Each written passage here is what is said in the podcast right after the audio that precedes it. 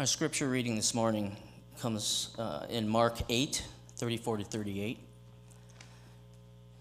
And, the call, and calling the crowd to him with his disciples, he said to them, If anyone would come after me, let him deny himself and take up his cross and follow me. For whoever would save his life will lose it, but whoever loses his life for my sake and the gospel's will save it. For what does it profit a man to gain the whole world and forfeit his soul?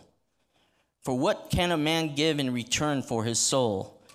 For whoever is ashamed of me and of my words in this adulterous and sinful generation, of him will the Son of Man also be ashamed when he comes in, glo- in the glory of his Father with the holy angels. This is the reading of God's word.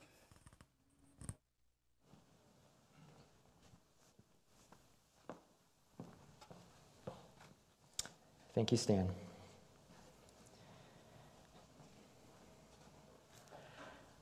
James Howells has been combing a landfill for the past nine years in the city of Wales. How come? Because back in 2013, he threw away an old PC hard drive and didn't realize that inside his hard drive was a digital wallet containing 7,500 Bitcoin, which is now worth around $300 million. And so, for the past nine years, he had permission from the city alone to comb through mounds of trash looking for his needle in the haystack. A couple months ago, when Russia began its assault on Ukraine, Vitaly Skakun, a battalion engineer of the Ukrainian army, volunteered to undertake a mission to destroy a bridge near Kiev before Russian forces could cross it. He managed to successfully wire the bridge with explosives, but due to the oncoming army, he didn't have enough time to flee the blast zone. He detonated the explosives anyways, giving his life, but successfully destroying the bridge. In 1988, Li Jingji had a two year old son who was kidnapped while he was waiting to get a drink at a water fountain. He was her only child. And for the next 30 years, she spent all of her energy, finances, and time looking for her son. At first, she printed out 100,000 flyers and handed them out at various railways and bus stops. She eventually started networking with others, which led to over 300 leads. And so most weekends, she would follow up on these leads, leading her to various towns, neighborhoods, hotels all over China. After 19 years of searching, she eventually launched a volunteer website called Baby Come Home, which successfully reunited 29 children with their parents. Unfortunately, none were her own. That is until 2020. On May 10th, she got a call from the Public Security Bureau informing her that after 32 years of searching, they have finally found her son, and the reunion video is beautiful. Now, what do all these stories have in common? What is the common thread? Well, in all of these stories, someone is searching for something of great value. So valuable is this objective, they risk everything to secure it, to find it. Though their actions may be viewed as extreme by the world, to them their sacrifice is worth it because in their minds, what they would gain is far better than anything they would lose. And that, dear friends, is the ultimate theme of our passage this morning as God asks us Is there something in your life worth living for? Is there something in your life worth dying for? Is there a cause, a purpose, a person that you are willing to lose everything for? In our passage this morning, Jesus makes a radical statement. He says in verse 34 If anyone would come after me, let him deny himself, take up his cross, and follow me. Here, Jesus outlines for us what it means to be one of his disciples, what it means to be a follower of Jesus. It requires nothing less than denying yourself, taking up a cross, and following him. Now, I don't know if we truly appreciate the extremeness and the, the, the shockness of Jesus' words. Today, the cross is often a symbol of beauty, hope, and love. We wear it uh, around our necks as jewelry. Back when I was a student at UCSD, I would often invite my out of town friends to the top of Mount Soledad, where at the top of Mount Soledad stood this huge, beautiful cross, 29 feet tall, 12 feet wide. And whenever I brought my friends there and we would get out of the car, they would gasp at the sight. This place is amazing, Jeff as you have a view of the ocean and La Jolla, and you see this pristine cross hovering over you. But can you imagine what my friends would say or think if I took them to the top of Mount Soledad and before them stood a 29 feet tall electric chair or a 29 feet tall guillotine? They'd say to themselves, Why'd you bring us here? This is gross. This is morbid. Who would glorify something so deadly? And such was the impact of Jesus' words. When he says, Take up your cross, everyone immediately had in mind the Roman method of execution. The words, take up your cross, conjured up images of a condemned man on his last death march as he carries the crossbeam on his back and goes up a hill flanked by crowds jeering at him and mocking him. And yet, Jesus takes this instrument of torture and says, If you want to be one of my disciples, get ready to pick one of these things up. That's the mark of a disciple. One thing is for sure Jesus can never be accused of being a man pleaser or a fame monger. If he had a PR team, they would have freaked out at these words. Because Jesus' words are so radical and extreme, we might be tempted to wiggle ourselves out of here. We might think in our minds, surely Jesus can't be talking about every single Christian. He must be addressing the spiritual elite, the green berets of the church.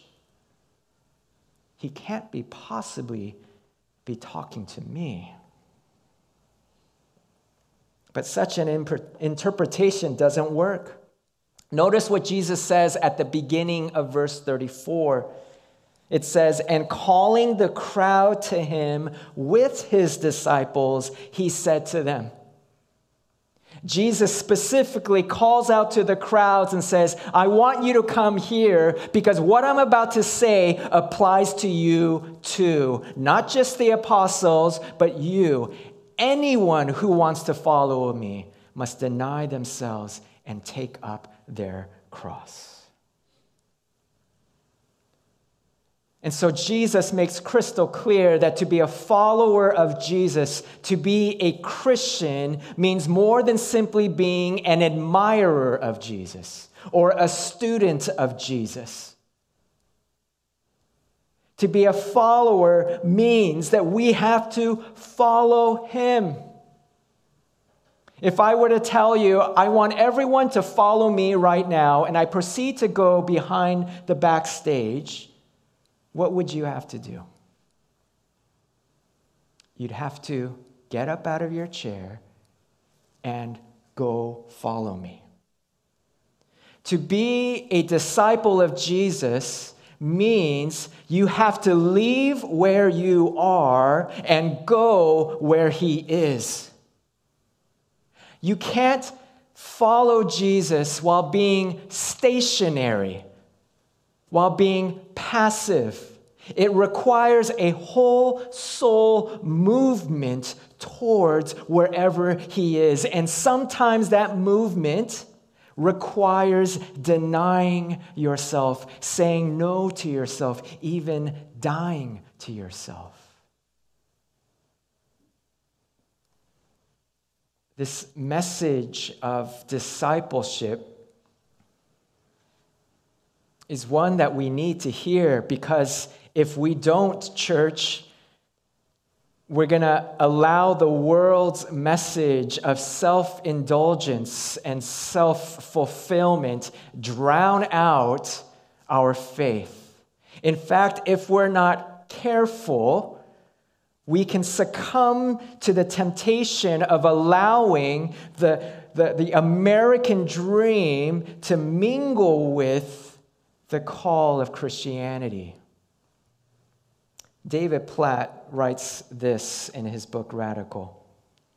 He writes, quote, "We must resist the temptation to take the Jesus of the Bible and twist him into a version we are more comfortable with, a nice, middle class American Jesus, a Jesus who doesn't mind materialism and who would never call us to give away everything we have, a Jesus who is fine with nominal devotion that does not infringe on our comforts, a Jesus who wants to be balanced, who wants us to avoid dangerous extremes, and who, for that matter, wants us to avoid danger altogether a Jesus who brings us comfort and prosperity as we live out our Christian spin on the American dream.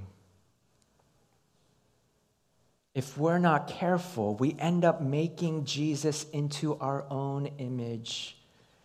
We tame him, we domesticate him, and we lose our faith we eventually follow a Jesus whose only interest for us is to comfort us and encourage us, but never challenge us or change us. We end up with a Jesus whose sole mission in our lives is to deliver a life of ease.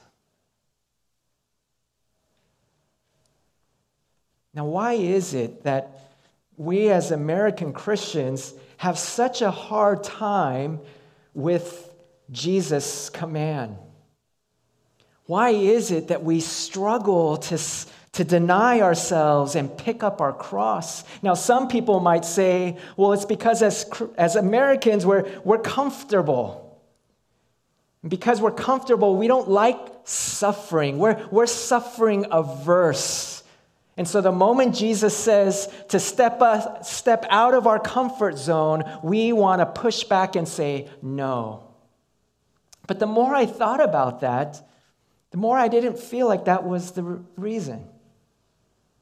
You see, when I look out in this room, I see a lot of people who are really disciplined, who have no problem denying themselves, and who are willing to suffer. For example, how many of us work out regularly? How many of us are willing to punish our bodies, to run until we want to throw up, to lift weights until our muscles ache? We deny the comforts of our bodies. Why? So that we might look good.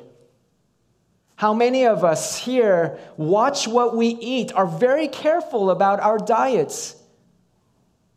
We, we refuse to eat tasty, fatty, greasy foods, even though every ounce of our body says, Oh, I wish I could eat that hamburger. But we say no. Why? So that we might be healthy. How many of us here have demanding jobs?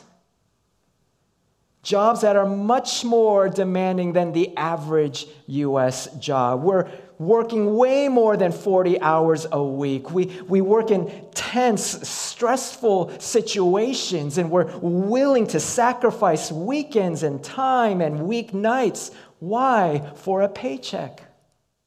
And so when I look out in this room, I see people who are willing to deny themselves, who are willing to sacrifice.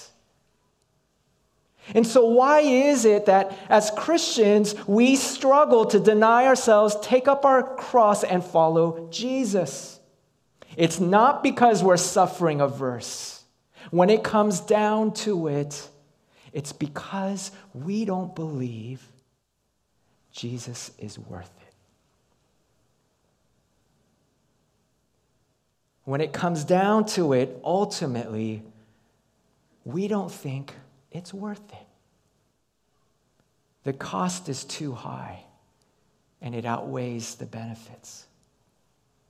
And so, Jesus, for the rest of this passage, seeing that this is the issue of his value, his worthiness, goes on to help us understand why following him is worth it. Let me read verses 35 through 37. For whoever would save his life will lose it, but whoever loses his life for my sake and the gospel's will save it. For what does it profit a man to gain the whole world and forfeit his soul? For what can a man give in return for his soul? Let's sit on this a bit. What Jesus says here can be boiled down to two points. If you build your life on this world, it leads to death. If you build your life on me, it leads to life. Tim Keller notes that the word for life here in the Greek is the word psyche, which is where we get the word psychology. And so, what Jesus is referencing here by life is not our physical life He's talking about our identity, our personhood. Jesus points out that if you build your identity, your personhood on the things of this world, it will lead to death. If you try to gain the whole world, it will be done in vain. For example, there are many in this world who build their identities on materialism. They believe underlyingly, unconsciously or consciously, that the fancier car you drive, the bigger house you live in, the, the more expensive clothes you wear, the more gizmos and gadgets and toys you surround yourself with, the better person you become. Life is like a video game, and you level up the more things you have. The world also says that one way to build your identity is through fame. The more followers you have on Instagram, the wider your influence and reach is in the workplace or in your field of work. The more books you publish, the more subscribers you have on your YouTube uh, video, the more influence you have, the better person you are. You've leveled up. And then, if you come from an Eastern, more traditional culture, it's a little bit different. The way you build your identity is by going to a really good school. Education is really important. You level up if you go to a really well known school. And then after you graduate school, you need to get married and marry a good spouse. And then once you get married, you need to have children. And then once you have children, you level up through your children's success. And so in Eastern traditional cultures, if you don't go to college, if you don't get married, if you don't have children, you're seen as somewhat incomplete.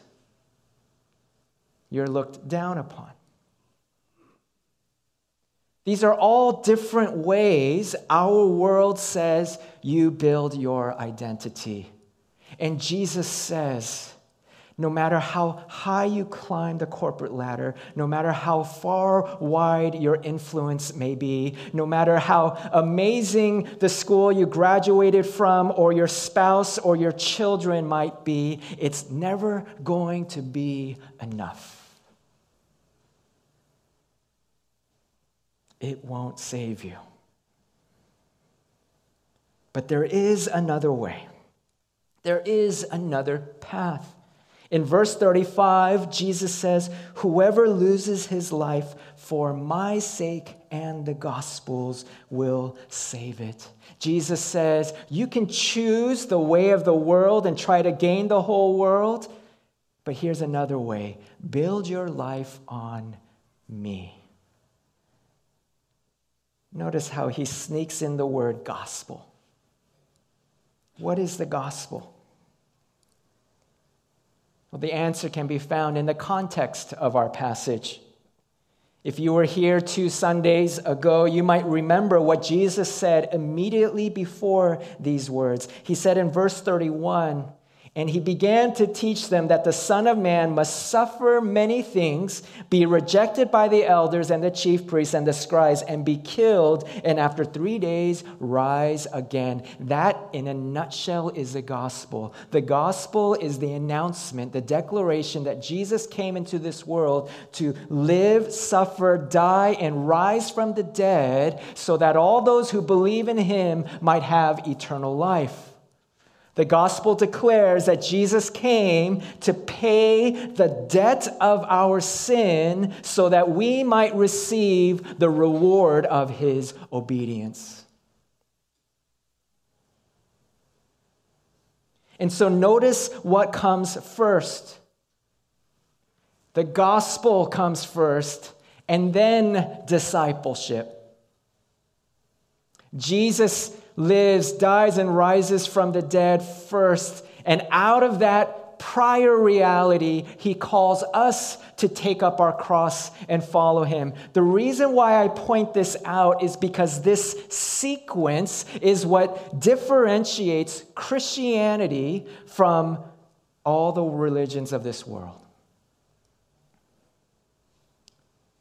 Because you see, this call for self denial and sacrifice isn't unique to Christianity. You look at every other religion, it too has its own demands on its followers to deny yourself and sacrifice for God. Where in the month of Ramadan, I believe it just ended, in Ramadan, people fast. So Christianity is not unique in its call for self denial. But what makes Christianity unique is the sequence. Because you see, in every world religion, the call to self denial comes first. They ask you to deny yourself so that you might prove your worthiness before God.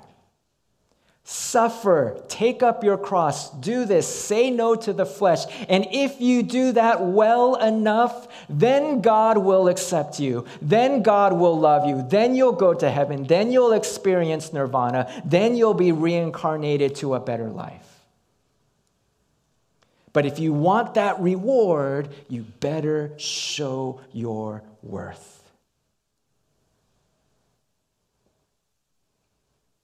But in Christianity, we don't prove our worth to God. He proves our worth to us. In Christianity, we don't prove our value to God, He proves our value to Him. Before Jesus entered the world, he knew what his mission required. He knew that in order to save us and redeem us, it required nothing less than for him to suffer, be rejected, carry a literal cross, and be crucified by Rome and bear the wrath of God for our sins. He knew the cost. And so he's weighing the cost. This is what I must experience and bear. This is what I'll gain. And he tells you and me, you are worth it. You are worth it. And he follows through. And so Christianity is different from religion. Religion says, Are you worth it? Show me. What are you willing to do for me? If I'm convinced, then I'll bless you. Christianity is different. God looks at us and says, You are worth it. You are worth dying for. You are worth suffering for. I will place my love upon you. And so in Christianity, we obey not to secure God's love, we obey because we already have God's love. We follow Jesus because he first pursued us to the very end. Now, having said that, Jesus' words here to deny ourselves and pick up the cross is a healthy reminder for us that we are not the goal of the gospel. The church is not the objective of the gospel. Our redemption, our forgiveness, adoption, justification, glorification is penultimate, not ultimate. The ultimate goal is laid out in Ephesians 1 13 through 14, where Paul writes, In him you also, when you heard the word of truth, the gospel of your salvation, and believed in him, were sealed with the promised Holy Spirit, who is the guarantee of our inheritance until we acquire possession of it to the praise of his glory in this section of Ephesians, Paul outlines and highlights various facets of our salvation, all the different things that we are blessed with because of Christ. And yet, scattered throughout, punctuated throughout, is this phrase, to the praise of his glory. It's as if Paul is saying, Yes, what Jesus has done for you is amazing, but remember, you're not the goal of salvation. God's glory is the goal. He died for you, He resurrected you so that you might be used for His glory, so that you might amplify God's glory, so that you might pursue God's glory. That's the ultimate aim of the gospel. Now, I know what some of you might be thinking. Well, that's kind of selfish, isn't it? So you're telling me, Jeff, that God did all this for us so that we might do this for Him, so that we might live for His name and His kingdom and His glory? That seems a little self serving. It's kind of like He scratches our back, and now we have to scratch His, right?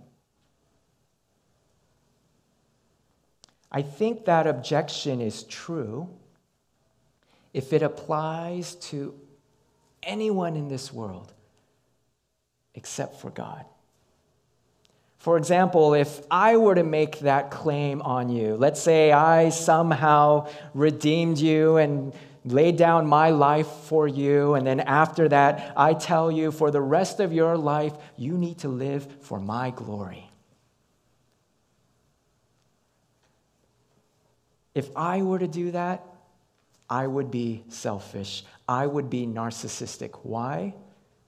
Because if you spent the rest of your life serving me and following me, that's going to diminish you. Your life is going to shrink. Because after a couple days or so, you're going to quickly realize, dude, this Jeff guy is not who I thought he would be. He's kind of moody, he's short tempered, he's kind of lazy here. If you dedicate your life living for my glory, it's going to end up with you just wasting your life away. And that is true not only of me, of course, but anyone else in this world. If you dedicate your life towards anyone's glory, even your kids, your life is going to diminish, and especially your kids.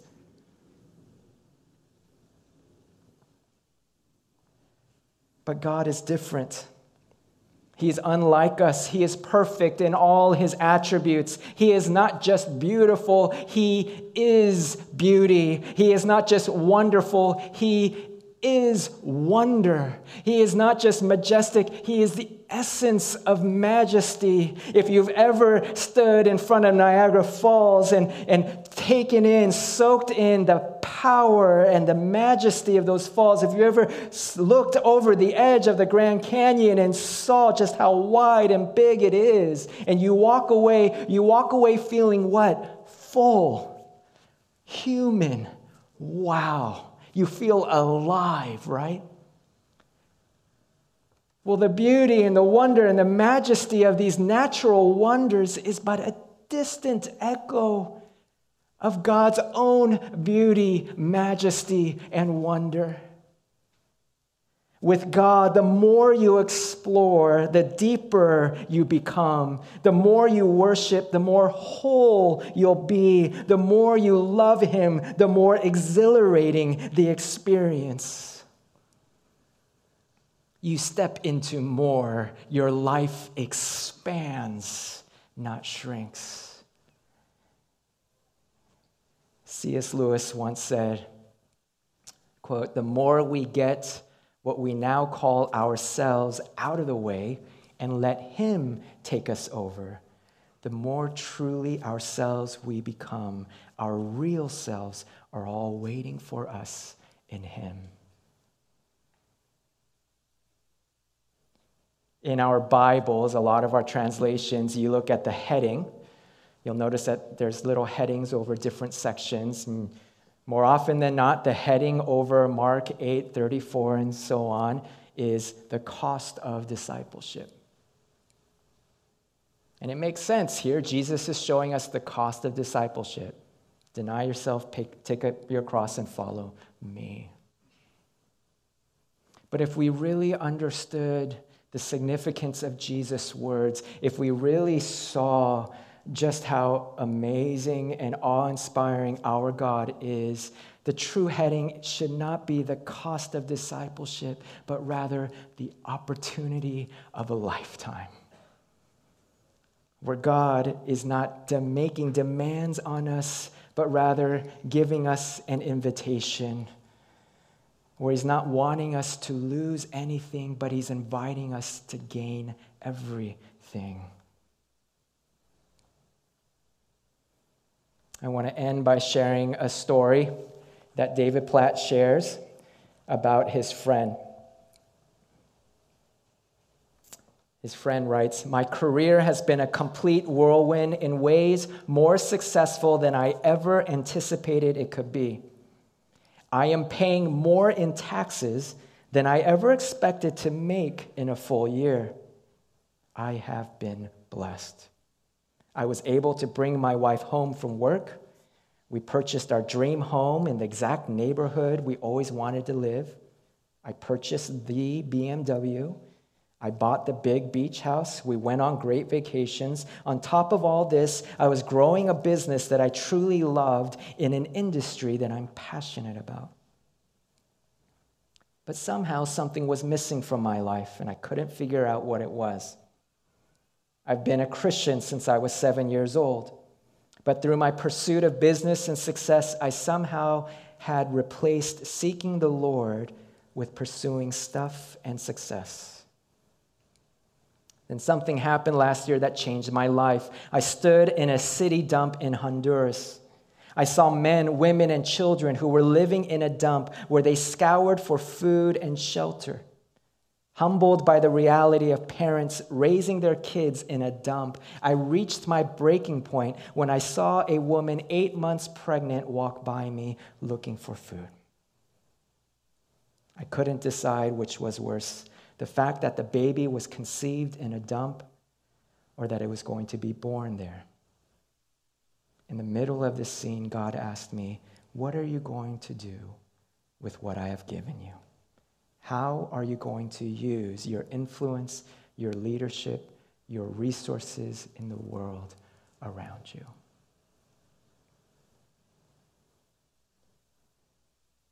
Dear friends, let us not forget that the blessings God has given us are to be leveraged for his glory.